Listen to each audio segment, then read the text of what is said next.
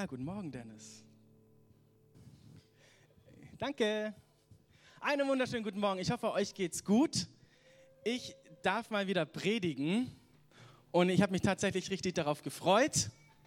Und ähm, wir wollen gleich lossteigen. Aber zunächst mal ein herzliches Dankeschön an das Lobpreisteam.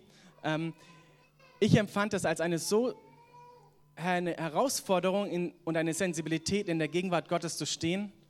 Und das Schöne ist, andere Menschen mit hineinzunehmen.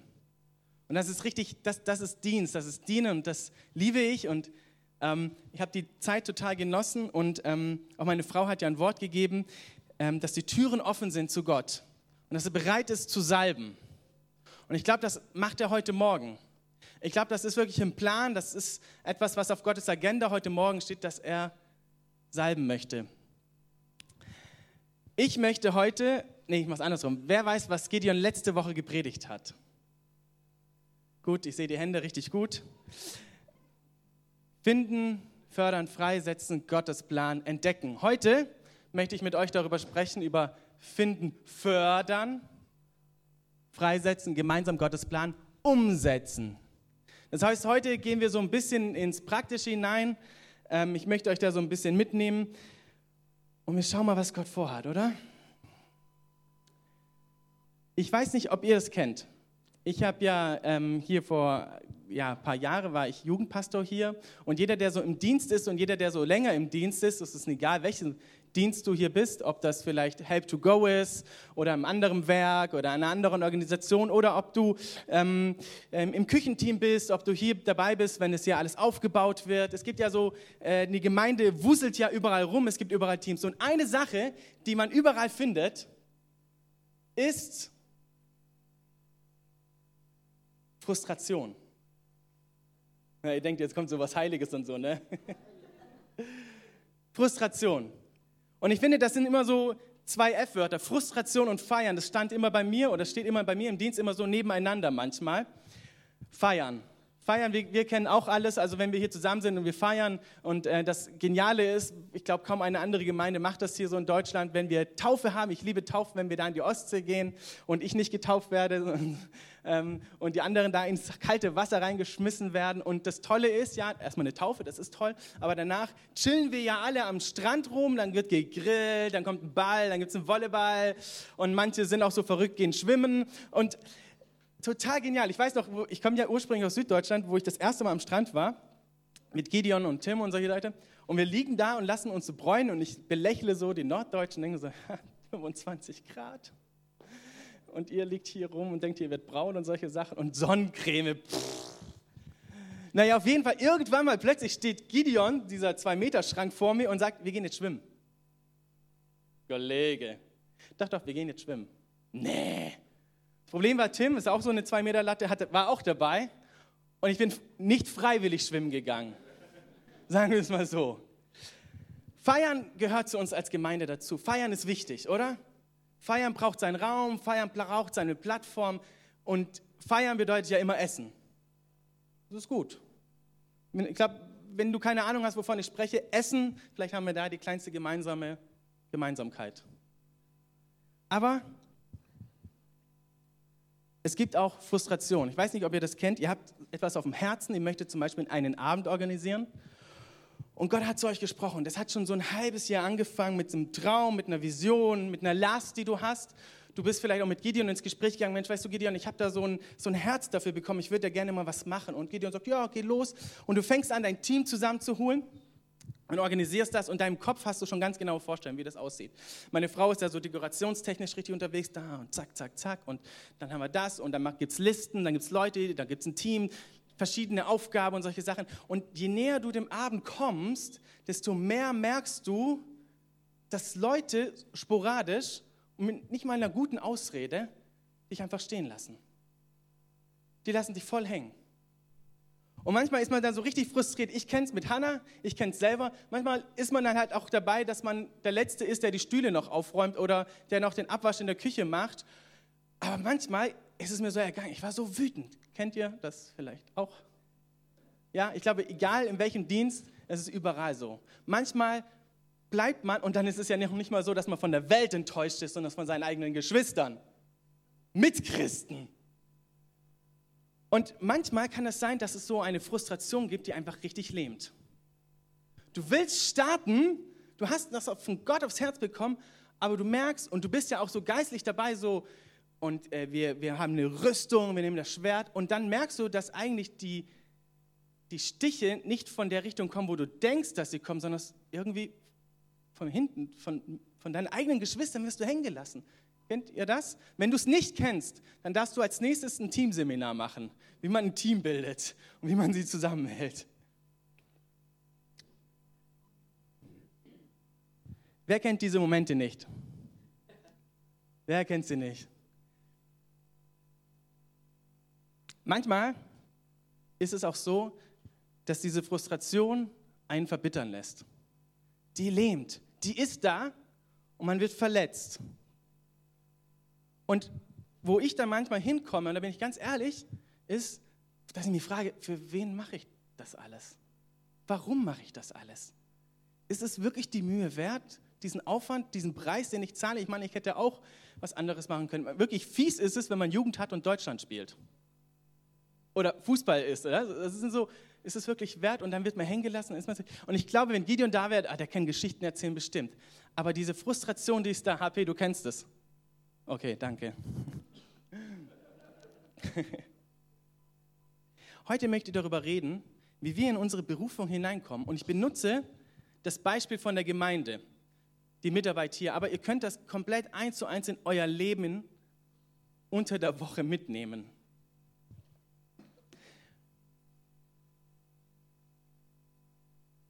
Und jetzt möchte ich euch mitnehmen, und zwar, wir gehen jetzt ein paar Jahre zurück, wir gehen in den zweiten Mose rein und wir gehen zur Zeit Mose. Und ihr stellt euch jetzt vor, Mose ist jetzt kurz davor, auf den Berg Sinai hochzugehen und dort in die Gegenwart Gottes zu kommen, um dort die zehn Gebote zu holen. Ihr kennt vielleicht die Geschichte. Ich werde sie euch mal vorlesen. Ich sag's gleich. In 2. Mose 24, Vers 12 bis 18. Ich habe absichtlich eine Luther-Übersetzung genommen, weil da ein paar Sachen besser sind. Ähm, ich habe nebendran aber auch die gute Hoffnung, falls es jemand nicht versteht. Ihr könnt es auch gerne daheim nachlesen. Ich lese es jetzt mal vor. Und der Herr sprach zu Mose, komm herauf zu mir auf den Berg und bleib da selbst, dass ich dir gebe die steinernen Tafeln, Gesetze und Gebot, die ich geschrieben habe, um sie zu unterweisen. Da machte sich Mose auf mit seinem Diener Josua und stieg auf den Berg Gottes. Vers 14. Aber zu den Ältesten sprach er, bleibt hier, bis wir zu euch zurückkommen. Nicht die Ältesten sind immer zurückkommen, Entschuldigung. Siehe, siehe, Aaron und Hur sind bei euch, hat jemand eine Rechtssache, der wende sich an sie. Als nun Mose auf den Berg kam, bedeckten die Wolken den Berg. Und die Herrlichkeit des Herrn ließ sich nieder auf den Berg Sinai und die Wolke bedeckte ihn sechs Tage.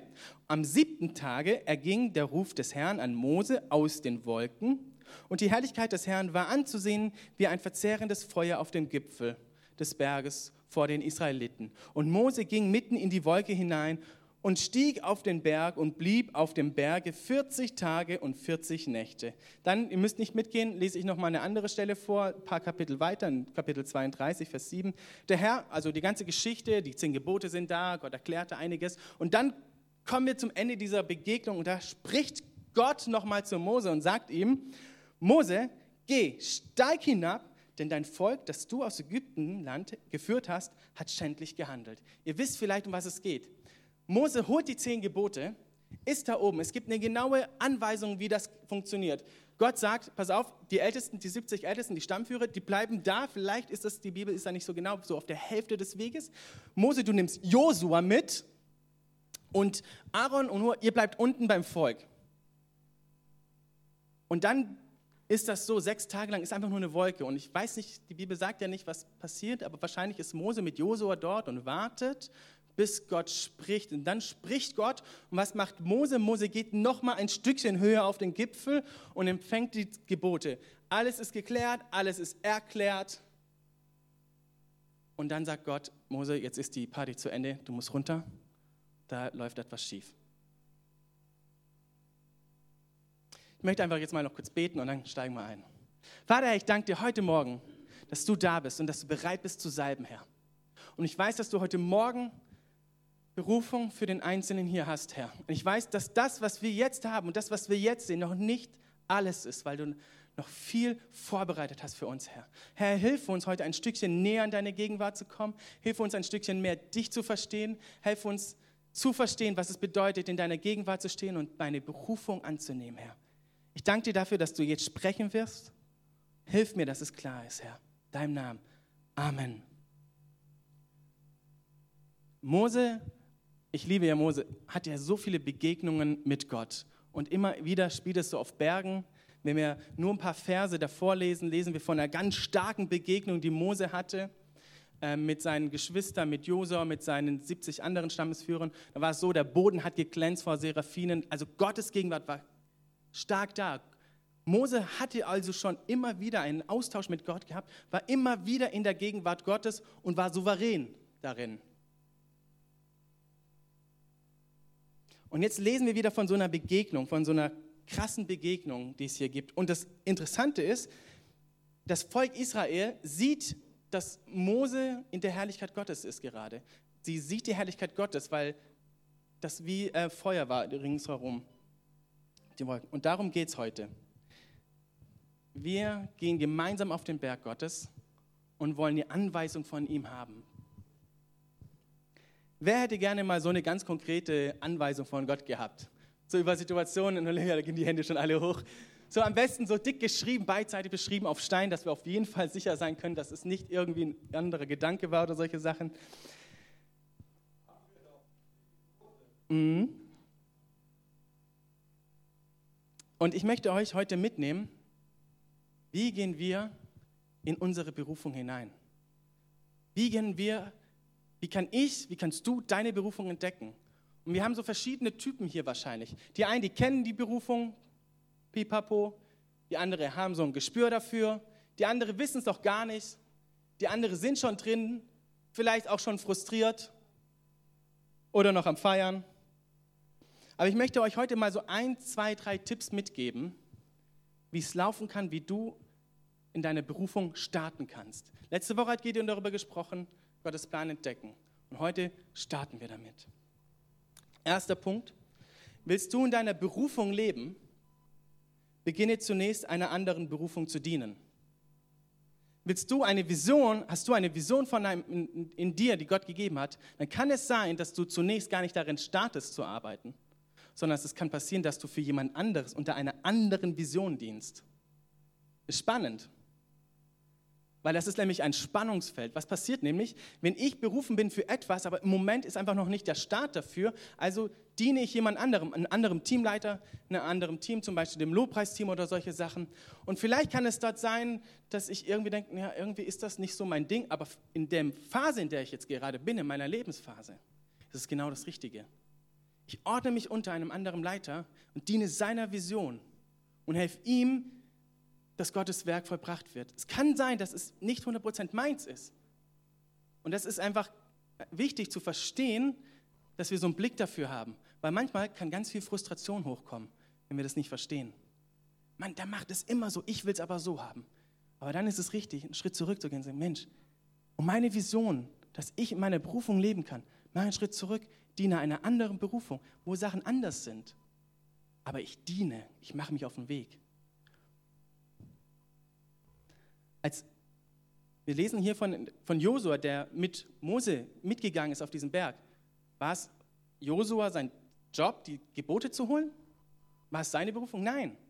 Seine Berufung startet erst ein paar Bücher weiter, das, das heilige Land einzunehmen. Aber Josua hat gedient unter einer anderen Vision. Mose selbst. Mose selbst hatte eine Bürde gehabt. Er hat einen Traum gehabt. I have a dream to see my people outside from Egypt. Ich habe einen Traum und ging ja ordentlich in die Hose, als er starten wollte. Und was passiert? Er geht in die Wüste hinaus. Und was macht er? Lebt er seine Vision aus? Führt er dort irgendwie das Israel raus?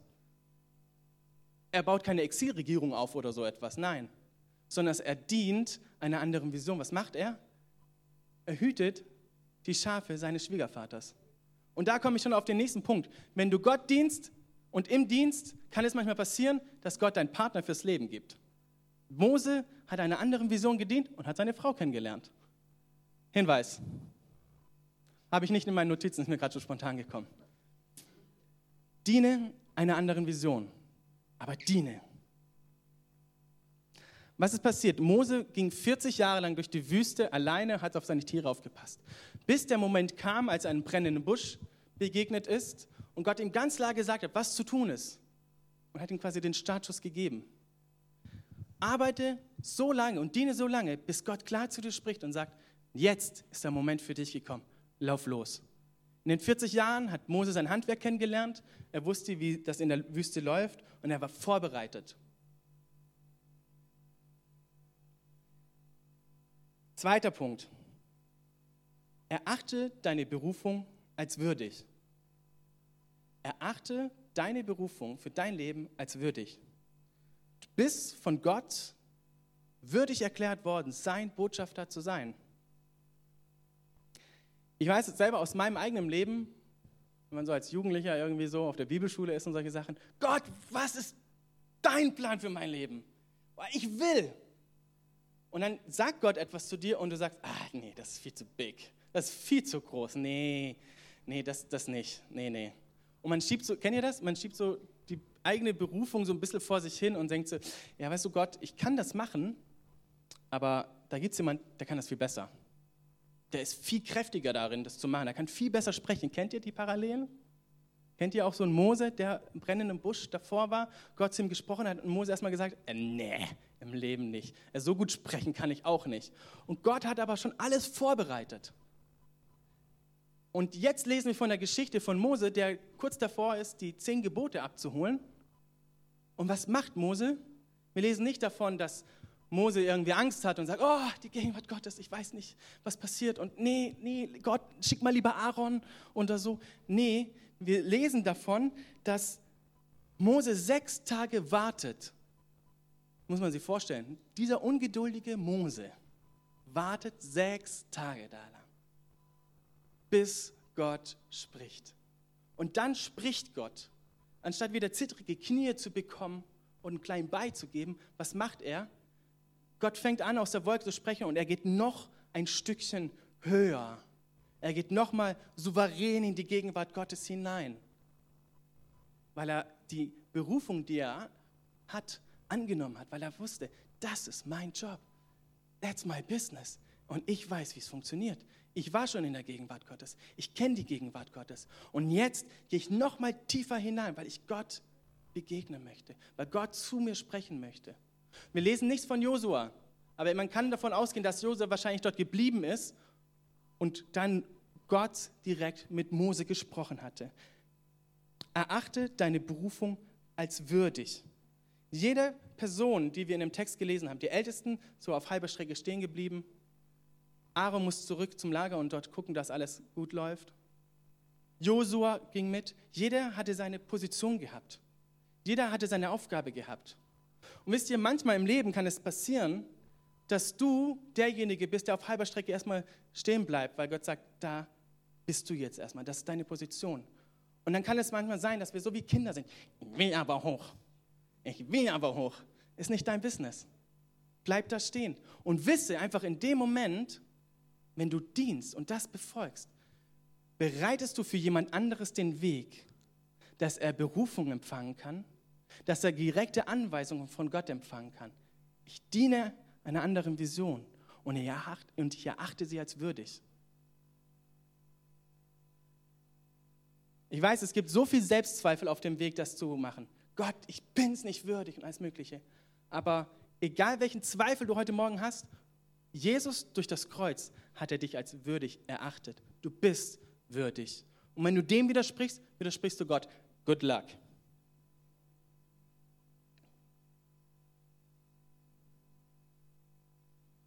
Dritter Punkt. Gottes Timing. Gottes Zeitfenster. Das ist so interessant manchmal kann das unterschiedlich nicht sein. Der Tag, an dem du spürst, dass Gott zu dir gesprochen hat, wo es klarer wird, was deine Berufung ist, und der Tag, wo es wirklich losgeht. Und wir können durch die ganzen Charaktere in der Bibel gehen und wir sehen immer, dass es manchmal so ist, dass 40 Jahre ins Land gehen können, bis es wirklich losgeht. Gott spricht früh zu dir und lässt diesen Samen hinein und lässt es langsam aufgehen, langsam wachsen. Die Aposteln haben gewartet in der Apostelgeschichte 2, bis der Heilige Geist wiederkam. Sie haben gewartet und der Heilige Geist kam. Moses selbst hat ja 40 Jahre lang gewartet, bis es wirklich losging, bis er diesem brennenden Busch begegnet ist. Jesus selbst war 30 Jahre lang im Bootcamp Gottes. Und dann lesen wir von diesem Start, den Jesus hat, äh, wie er gedient hat, was passiert ist. Und war alles vorbereitet für Jesus? Haben die Leute darauf gewartet und Bock gehabt, jetzt cool, jetzt kommt mal einer, der macht hier mal Ordnung und alle waren happy? Der, der ging durch Prüfungen. Ihm wurde widersprochen. Das war nicht irgendwie alles ist vorbereitet. Aber was wir bei Jesus sehen ist, sein Leben und diese Zeit war geprägt, dass er immer wieder, selbst im Dienst dann, die Gegenwart Gottes gesucht hat. Wenn wir das jetzt mal bildlich nehmen, Jesus ist immer wieder wie ein Mose auf den Berg gestiegen und hat mit Gott gesprochen und Gott hat ihm gesagt, was zu tun ist.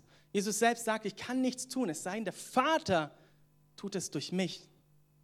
Und Jesus selbst war in dieser Abhängigkeit, immer wieder in diesen Berg hochzugehen wie ein Mose, um Gott, seinen Vater, zu begegnen.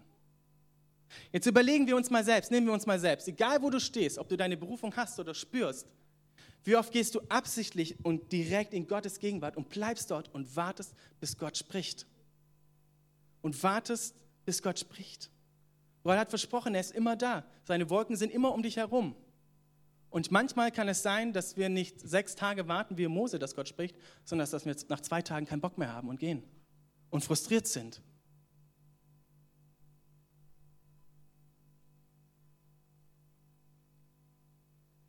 Und dann kommen wir zu meinem nächsten Punkt. Es geht fast los, oder nicht? Jetzt geht's los. Wann ist wirklich der Startpunkt? Stellen wir uns mal vor, du bist tatsächlich so weit und sagst, ich habe meine Berufung entdeckt und ich starte. Laufen. Ich habe meine Schuhe extra nicht geputzt. Das ist noch echter Dreck aus Nepal. Der ist schon ein paar Jahre alt. Aber ist eigentlich perfekt, weil ich genau wusste, dieser Moment wird kommen.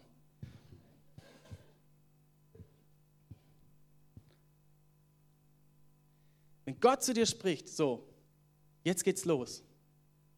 Also wenn du diese Begegnung hast mit Gott, mit diesem brennenden Busch, dann sagst du vielleicht, ja Dennis, ganz ehrlich, brennenden Busch wird wahrscheinlich unwahrscheinlich sein, so in Kiel, Schrevenpark. ah, jetzt geht's los, danke Gott. Hey, ihr wisst, wie Gott sprechen kann. Gott kann eine Tür öffnen. Gott kann eine Tür schließen. Und manchmal ist es verwirrend. Aber Gott spricht zu dir ganz klar. Manchmal auch durch andere Menschen, wann es losgeht. Und deswegen ist es so wichtig, dass wir dienen. Weil derjenige, der dir sagt, es geht los, kann ganz oft nämlich derjenige sein, unter dessen Berufung du gelebt hast. Es kann sein, dass du immer mal, ich nehme jetzt das Beispiel im Lobpreis, mal mitgespielt hast und irgendwann mal Sabine sagt, weißt du was, leite du mal. Jetzt bist du bereit, ich merke das, du, jetzt so. Und du merkst, okay, kaltes Wasser, unangenehm. Ist gut, das ist gut. Es kann aber auch egal wo sein. Als ich angefangen habe, so meinen Dienst zu starten, das war leider nicht so ein brennendes Feuer so, sondern es war eher so, ich habe halt meine Bibelschule absolviert, habe mein Abschlusszeugnis und ich ging in die USA, um dort zu dienen mit Abante. Ähm, der ein oder andere kennt das, das ist so ein Jüngerschaftsprogramm, wo wir mit Jugendlichen arbeiten, um genau das zu machen, sie in ihre Berufung hineinzubringen. Das ist so ein Leiterschaftstraining, so ein Tagestraining, wie kann ich quasi in meinem Umfeld, wo ich lebe, als Krankenschwester, egal was ich lehre, wie kann ich einfach Missionar sein, privat. Nicht nur offiziell von der Gemeinde aus, sondern wie kann ich so einen Lebensstil haben? Und ich bin dort gewesen und immer, was es ja so braucht, um in seine Berufung hineinzugehen. Und ich hoffe, dass du das in deinem Leben hast. Und wenn ich suche danach, ist jemand, der dich reinschmeißt. Und ich weiß noch, dass ich auf der Bibelschule war und mein Englisch war grottenschlecht. Und da saß dieser Leiter vor mir und hat gesagt, well, Dennis, okay, Dennis, ähm, willst du mit nach Abante gehen? Und ich saß da, wann heute Nachmittag oder? Nee, nee, wir wollen ein Programm starten und du kannst mitkommen nach Amerika. Brian, ich doch nicht. Come on. Es ist ein, England, es ist, es ist ein englischsprachiges Land, ich bin so schlecht. Nie im Leben ich. Ich komme vom Dorf aus Süddeutschland. Was will ich in Atlanta? Und so die Fetzen, die ich so aufgegriffen habe und ähm, habe gar nicht realisiert, dass er mich gerade fragt, mit nach Amerika zu gehen. Das, und ich weiß noch, dass ich so gesaugt habe und ich denke so, Gott, warst du das eigentlich? Ja, ich glaube schon. Also Widerspruch habe ich nicht gemerkt. Und ich bin dann noch zu jemand anderes hingegangen und habe nochmal das Gespräch gesucht und gesagt, so Brian, red nochmal mit mir, was du gesagt hast. Ich habe jetzt einen Übersetzer, dass ich wirklich sicher bin, was ich gehört habe. Und dann war das wirklich so gewesen. Ich bin also nach Amerika gegangen und, oh, Big City Life und der Dörfler in der Großstadt. Und was mir passiert ist dort, als wir angefangen haben, dort zu dienen, habe ich immer so, ein, so eine Art Verletzung in mir getragen, die mich gehemmt hat, in meine Berufung hineinzugehen, die mich gehemmt hat, dass ich meine Schuhe anziehe und starte. Ich hatte immer, und das war einfach aus Verletzungen, die ich vorher bekommen habe durch meinen Dienst vorher, wo ich gedient habe in den Gemeinden oder wie ich aufgewachsen bin, ein Stück weit, immer wenn ich was aufgebaut habe in der Gemeinde oder was gestartet habe, ich habe immer einen Rüffel bekommen von anderen. Irgendwie war es immer fies gewesen. Und irgendwann mal ist so ein Lebensstil herausgekommen. Man fühlt sich irgendwie immer so, man guckt sich immer rum und guckt schon, wann kommt der nächste Richterschlag und sägt dich wieder ab. Und mit dieser Angst bin ich rumgelaufen. Und diese Angst hat sich bei mir manifestiert, indem ich mich zurückgezogen habe. Und ich bin dann zwei Wochen im Programm gewesen mit meinem Leiter und hatte einen sehr guten Austausch gehabt mit ihm, mit meinem schlechten Englisch. Also ich dachte, ich habe einen guten Austausch. Und ich habe es nicht mehr ausgehalten ich konnte nicht mehr damit leben, dass meine Schuhe vor mir standen und ich nebendran stand, weil ich Angst hatte, diese Dinge anzuziehen, weil ich Angst hatte, es kommt wieder so ein Rüffel rüber. Und es hat mich gelähmt. Und irgendwann habe ich gesagt, nee, ich suche jetzt das Gespräch. Ich habe das Gespräch gesucht und der Leiter guckt mich an und sagt, sag mal, hast du einen Vogel? Wir wollen dich doch nicht zurückschicken. Es gibt nichts, warum wir dich kritisieren sollen. Es gibt nichts, warum, warum du dich so zurückziehst in dein Schneckenhaus. Es gibt nichts. Und dann habe ich gemerkt, Mensch, irgendwie bin ich mal eine Zeit lang krumm gewachsen. Irgendwie ist eine Verletzung in mir krumm geworden und es wird so warm hier und alles gut. Und was passiert ist, ist, dass wir gebetet haben und er mich freigesetzt hat durch ihn. Er saß da und hat gesagt, weißt du, Dennis, ich weiß nicht, was passiert ist, aber wir beten jetzt, dass Gott dich freisetzt davon. Und ich weiß noch, ich habe geschluchzt wie ein kleines Kind weil das von mir weggenommen ist. Und ich habe gelernt, rumzulaufen ohne Schuld, ohne diese Angst. Und das war der Tag, wo ich freigesetzt wurde und wirklich wusste, okay, jetzt kann ich da reingehen. Jetzt bin ich so weit. Und es ist das Vertrauen da. Manchmal denken wir, wir müssen erstmal das erleben. Erstmal brauche ich jemanden, der in mein Leben hineinkommt und sagt, weißt du, deine Verletzungen und solche Sachen, die nehmen wir weg und dann kannst du deinen Dienst starten. Nein, diese Freisetzung ist kein Initialschuss, dass du anfängst zu dienen, sondern es passiert auf dem Weg, währenddem du dienst. Nur das Problem ist, wenn ich nicht anfange zu dienen, egal was es ist, dann stelle ich meine Schuhe vor mich hin, gucke sie einfach nur an und denke mir so, Gott hat mich richtig berufen, ne? Also echt, also pff, die Welt zu erreichen, große Tun, also richtig berufen, ne? Aber stell dir mal vor, die Schuhe sind neu. Ich habe den Fehler gemacht. Ich bin nach Nepal gegangen und habe mir neue Schuhe gekauft, bin so hochnäsig bei Intersport reingelaufen und gesagt, die besten, egal was sie kosten, ich brauche die besten. Ich gehe hoch aufs Basecamp zum Mount Everest. Boah, ich habe geprallt. Und was mir passiert ist, ich bin losgelaufen und ich habe noch nie so viel Blasen an meinen Füßen gehabt. Die haben sich in zwei geteilt, meine Füße. Ich habe nämlich den Fehler gemacht, ich habe sie nämlich nie eingelaufen. Ich brauche jetzt keine klug Sachen, ich habe es gelernt. Come on, nicht diesen verachteten Blick, okay? Jeder kennt solche Situationen.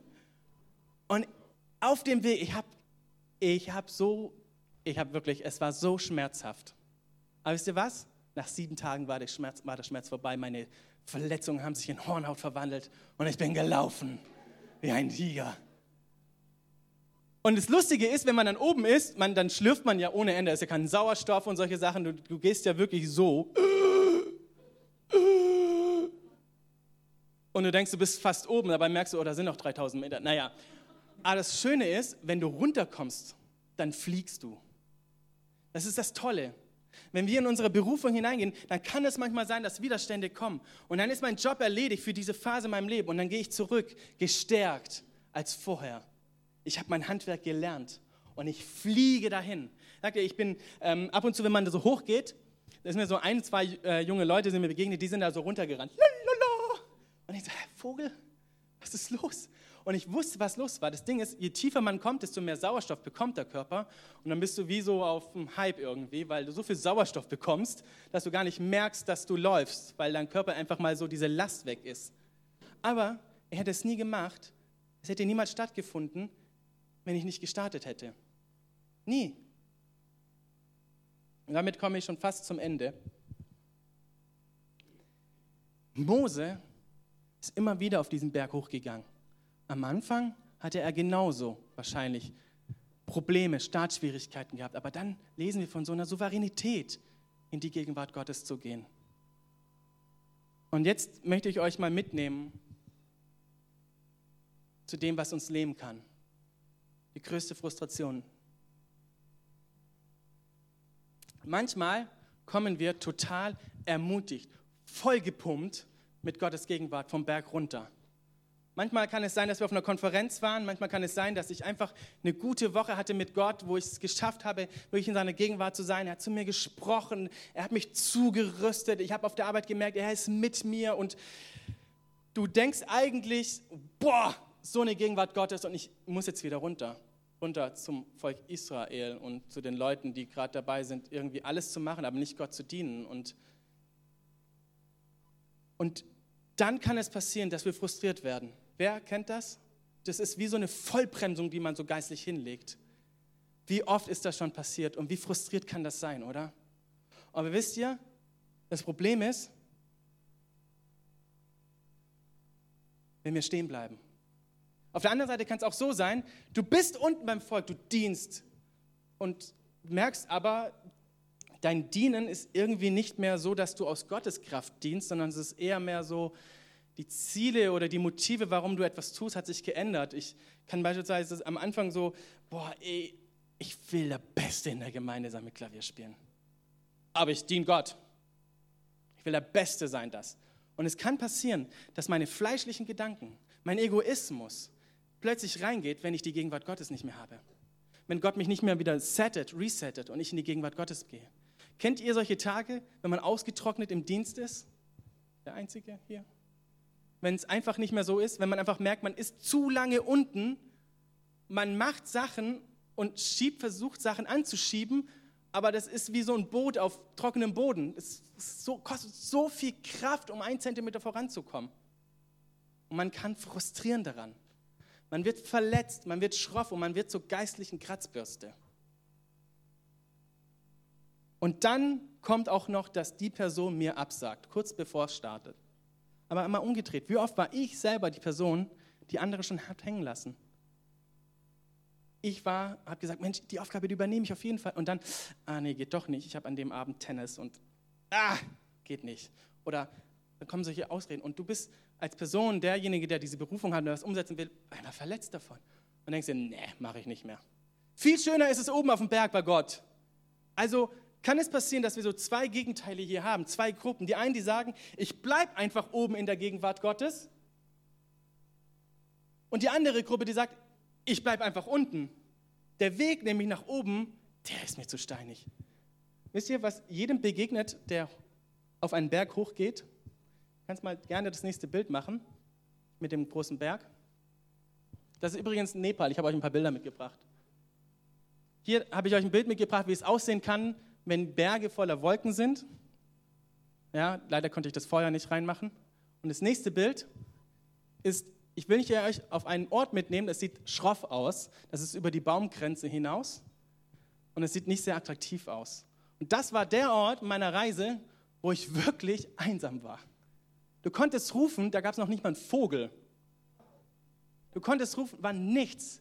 Und ich weiß nicht, ob du manchmal geistlich in so einer Situation bist. Du rufst da kommt kein Echo. Du hörst hin, du hörst nichts. Wer oder wann warst du das letzte Mal in einer Situation, wo du nichts gehört hast? gar nichts. Und wenn du dich darin auffällst, kann das unangenehm sein. Das kann manchmal echt oh, irgendwie komisch sein. Aber jedem Wanderer, der von einem Berg hochkommt, runterkommt oder vom Tal hochgeht, wird genau das erleben, die Ruhe. Und manchmal haben wir keinen Bock dazu. Und was wir machen ist, wir ziehen unsere Schuhe einfach wieder aus und sagen, weißt du was, Jesus, ich habe keinen Bock mehr. Hier, ich will da nicht mehr. Das ist kein schöner Ort. Aber wisst ihr, was das Interessante ist? Gott ist da. Und wenn du mal an so einem Ort bist, wo diese gewaltigen Berge sind, wo kein Lebewesen wahrscheinlich irgendwie da ist, Gott ist da. Und das ist der Unterschied zu so vielen anderen Menschen. Wir wissen, dass es so viele Menschen gibt, die genau da sind, vielleicht auch schon zu lange sind, aber der Unterschied ist, Gott ist da. Und in dieser Zeit, wo es still wird, will Gott deinem, zu deinem Herz sprechen. Denn in dieser Zeit, wenn du alleine bist, fängt Gott an, dein Herz zu schleifen und deine Motive dahinter zu erkennen. Dennis, machst du es, weil du selber irgendwie etwas davon hast? Machst du es wirklich aus Liebe zu mir? Sagst du wirklich Ja zu mir, auch wenn alle anderen weg sind? Wirklich? Mose hatte diese Wege immer wieder gehabt. Und es war sein Wunsch gewesen, dass er eines Tages sein Volk mitnehmen kann, hoch auf den Berg, dass, dass sie Gott begegnen.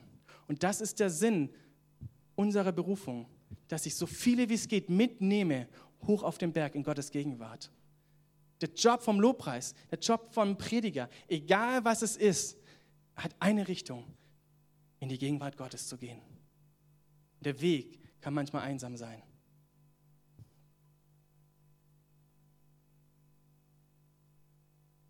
Und was passieren kann, ist, wenn ich hochgehe und sage, Gott, ich, ich will einziehen in sein Tor, da, da, da, und du gehst hoch, aber du hast deine Verletzung in dir und du sagst, Gott, ich diene dir von ganzem Herzen, aber nee, den Bereich nicht. Kann es passieren, dass du in die Warteschleife kommst, wie das Volk Israel? Und Gott wird dich führen. Kannst du mal die Map reinmachen? Diese Karte, genau, danke. Das ist die Reise von dem Auszug aus Ägypten. So, und ihr seht, minimaler Umweg. Also gar nichts Großes gemacht. Die hätten eigentlich direkt im Wasser entlang gehen können, so ein bisschen die Füße am Strand hätten baumeln lassen können, wie angenehm. Aber die haben eine mega Reise gemacht, haben da noch oben eine Schleife gezogen, bis sie irgendwann mal oben war. Und Mose hat es gar nicht mehr mitgekriegt, denn er ist auf der Strecke so bei Hoa, so ist jetzt nicht ganz so bei der Nummer 15 bei Dibon, da oben ist er ungefähr, da gibt es den Berg Nebo, da ist er dann auch ähm, ja, von dann gezogen. Konnte das nur noch sehen, das Land. Aber wenn wir mit Gott gehen und ihm nicht alles geben, ihm nicht ganz vertrauen, kann es sein, dass wir in die Warteschleife Gottes kommen. Und dann kann es sein, dass wir eine Runde um den Gipfel ziehen nach der anderen. Und denkst, nichts bewegt sich. Und dann geht's los. Die Gemeinde ist schuld, ich kriege da nichts mehr davon der ist schuld, ich kriege nichts davon. Nee, Gott hat dich absichtlich und lässt dich diese Runden laufen, bis du genau das vor ihm hingelegt hast. Und dann wird er sagen, und jetzt bist du bereit, den nächsten Schritt zu gehen. Boah, ist das, das ist echt hart heute, ne? Ist nicht so alles cool.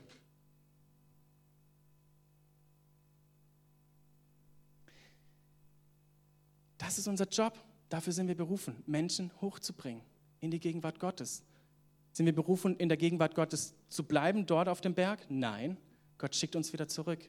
Sind wir berufen, unten im Tal zu bleiben? Nein. Jesus selbst hat die Gegenwart Gottes immer wieder gesucht. Und das ist, finde ich persönlich, ist eine der schwersten Sachen im Dienst, diese Balance zu halten. Zu wissen, ich muss jetzt wieder in die Gegenwart Gottes zu gehen, weil ich merke, da passt irgendwas nicht. Und Gott möchte uns darin sensibilisieren, dass wir merken, okay, ich bin jetzt einfach sechs Tage in der Wolke und Gott spricht, Gott spricht, dann will ich dich heute ermutigen, bleib noch ein Tag länger. Gott wird sprechen. Und wenn Gott spricht, geh nicht wieder zurück ins Tal. Oh, Gott hat zu mir gesprochen. Was? Keine Ahnung, ich war schon weg. Geh noch tiefer in die Gegenwart Gottes. Such den Austausch mit ihm. Das ist so gut, oder? Hey, da ist das Herz zu Hause. Da will Gott dich erquicken. Da will Gott dich freisetzen. Und ich glaube, dass viele hier sind, die heute noch diese Situation haben. Du hast eine Berufung, Aber du sitzt halt einfach noch da und du guckst sie an. Ja. Es gibt so viel Ablenkung. Gibt es Facebook, ein bisschen Spielen. Ja, Gott hat mich berufen auf jeden Fall. Oder es gibt die Situation, dass du gesagt hast, weißt du was, Gott, ich, ich habe keinen Bock mehr. Ich will nicht mehr.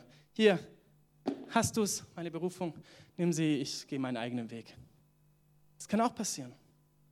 Oder du merkst, du hast sie gerade angezogen, die Schuhe, und merkst, boah, die sollen gut sein. 300 Euro, boah. Und du merkst, du kriegst Blasen. Dann sage ich dir, halt durch, geh auf den Weg. Und wenn es einsam ist, geh weiter. Und das Interessante ist, wenn du dort stehen bleibst, auch auf diesen Wegen, wo es einsam wird, ihr könnt sicher sein, dass Gott einen barmherzigen Samariter hat, der vorbeikommt. Dein Nachbar rechts und links. Könnt ihr euch sicher sein, dass einer vorbeikommt und euch mitnimmt, wenn ihr gefallen seid. Das ist Gemeinde. Werden wir in unserer Berufung enttäuscht? Ja. Wurde Moses enttäuscht, obwohl er diese gewaltige Begegnung mit Gott hat oben und das Volk Israel gesehen hat, dass die Gegenwart Gottes da ist? Haben sie trotzdem enttäuscht? Ja. War Gott vom Volk Israel enttäuscht? Ja. Wurde Jesus enttäuscht, als er dort am Kreuz hing und ihn seine besten Verbündeten verraten haben? Ja. Sind die größten Verletzungen, die wir als Christen haben, von anderen Mitchristen? Haben wir den Schlüssel zu Jesus zu kommen und zu vergeben? Haben wir den Schlüssel zu bekommen, meine Geschwister rechts und links freizusetzen? Ja. Hören wir auf, uns gegenseitig zu lähmen. Sprechen wir Vergebung aus. Sprechen wir Vergebung aus und setzen uns gegenseitig frei. Ich glaube, dass hier viele sind, genau das brauchen. Zwei Sachen, die am Schluss, die ich euch mitgeben möchte, ist, in allem, was Gott tut, ist er gut. Ich weiß nicht, in welchem Leid oder in welcher Situation du stehst. Und ich weiß, dass es kann auch sehr hochnäsig klingen, aber egal, in allem, was Gott tut, ist er gut. Und die zweite Sache ist, Gott ist immer bei dir. Und Gott geht immer mit dir die Extrameile. Er ist immer bereit zu gehen. Und so wie wir es heute schon gehört haben, durch, durch Hannah, durch das Wort, Gottes Tor steht offen. Er ist bereit zu salben. Frage ist nur, nehme ich die Berufung an und marschiere ich los? Und es ist gut. Vielleicht, ich kann auch ganz andere Geschichten erzählen und was Dienst bedeutet. Es ist so gut zu wissen. Und ich habe, manchmal war ich eine Zeit lang neidisch auf Menschen, die genau wussten, das ist mein Job, das werde ich tun. Und ich stehe da so, ja, ich kann so viele Sachen tun. Also ich könnte das und das und das wird mir ja auch noch Spaß machen und so. Und manchmal war ich eifersüchtig auf die Leute, die gesagt haben, nee, das ist das, das ist meine Berufung und das mache ich, Punkt. Und du bist fokussiert. Dein Herz muss nicht mehr eilen und die Angst haben, dass du irgendwie was verpasst. Zieh deine Schuhe an und zieh nicht die Schuhe deines Leiters, deines Freundes oder deines Kollegen an. Ihr Ehepaare, erachtet die Gabe Gottes, deines Nächsten deines Partners. Es ist seine Berufung, nicht deine Berufung. Wir können da so tief reingehen. Aber du hast heute diese Entscheidung zu treffen. Nehme ich meine Berufung an? Erachte ich mich als würdig? Ist es okay, dass ich erstmal sage, ich diene einer anderen Vision, auch wenn es ein bisschen abweicht von meiner? Dann ziehe ich meine Schuhe an und lass los. Vielleicht musst du heute dich entschuldigen bei jemandem und sagen, Mensch, ich habe dich hängen gelassen, ich weiß. Ich setze dich frei. Das ist unser Job. Gegenseitig. Hier sitzen viele Moses. Und nicht jeder von euch ist ein Mose. Jetzt, vielleicht ist hier nur ein Josua. Vielleicht bist du einfach nur einer der Ältesten, die auf der halben Strecke waren. Aber du befähigst Leute, in die Gegenwart Gottes zu gehen. Stell dir mal vor, was das hier, wie das hier explodieren wird, wenn wir gegenseitig diesen Respekt haben, befähigen und ermutigen und freisetzen. Lasst uns aufstehen und lasst uns genau das machen.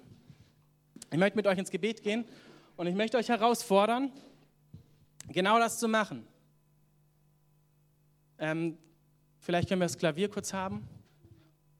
Und ich möchte euch jetzt mitnehmen, wie das Volk Israel an den Berg heranzugehen. Und Gott sagt, reinigt euch, bevor ihr mir begegnet. Und genau das wollen wir jetzt machen. Vielleicht prüfst du jetzt mal dein Herz und ich bete darüber und dann gehen wir die nächste Station. Vater, Herr, ich danke dir dafür dass wir jetzt so an der Startlinie sind und wir schauen hinauf auf den Berg her. Vielleicht waren wir schon lange nicht mehr oben, aber du rufst uns heute und wir legen jetzt alles ab, Herr.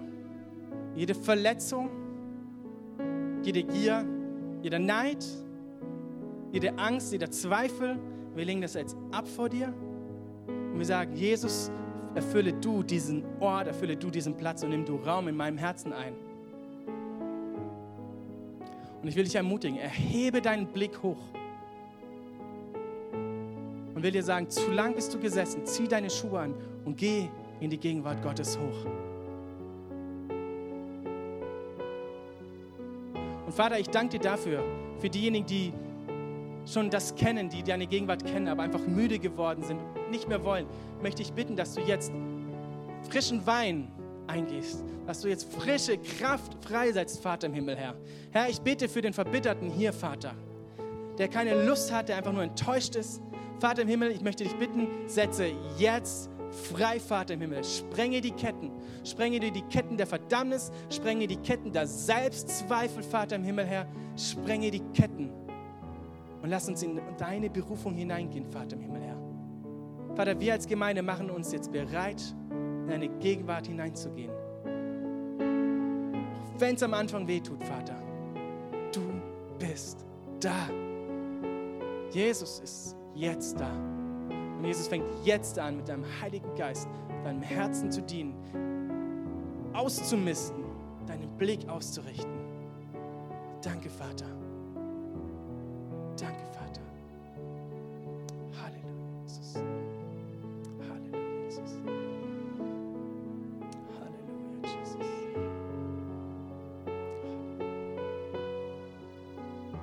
Ich habe einfach den Eindruck, dass jemand hier das einfach hören muss dass Gott zu dir spricht und sagt, das, was jetzt ist, ist noch nicht alles. Das, was du jetzt fühlst und das, was du jetzt merkst, was deine Berufung ist, ist noch lange nicht genug. Ich habe mehr für dich vorbereitet. Sei nicht entmutigt. Ich habe mehr für dich. Danke,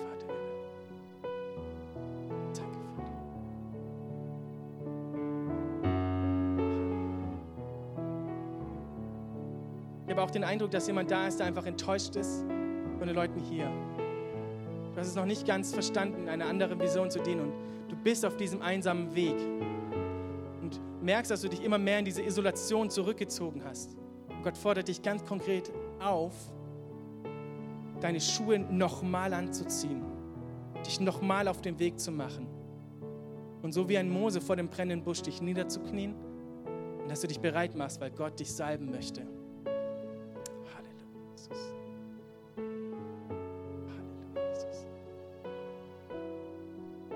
Vater, ich danke dir, dass du jetzt Egoismus wegnimmst, Herr. Danke, dass ich lernen darf, meine Geschwister mehr zu achten als mich selbst, Herr. Da, wo ich verfehlt habe, Herr, bitten wir um Vergebung, bitte ich um Vergebung. Komm mit deinem Geist jetzt. Halleluja, Jesus. Ich will jetzt einfach noch Raum geben, dass du Gott ganz persönlich jetzt begegnest. Halleluja.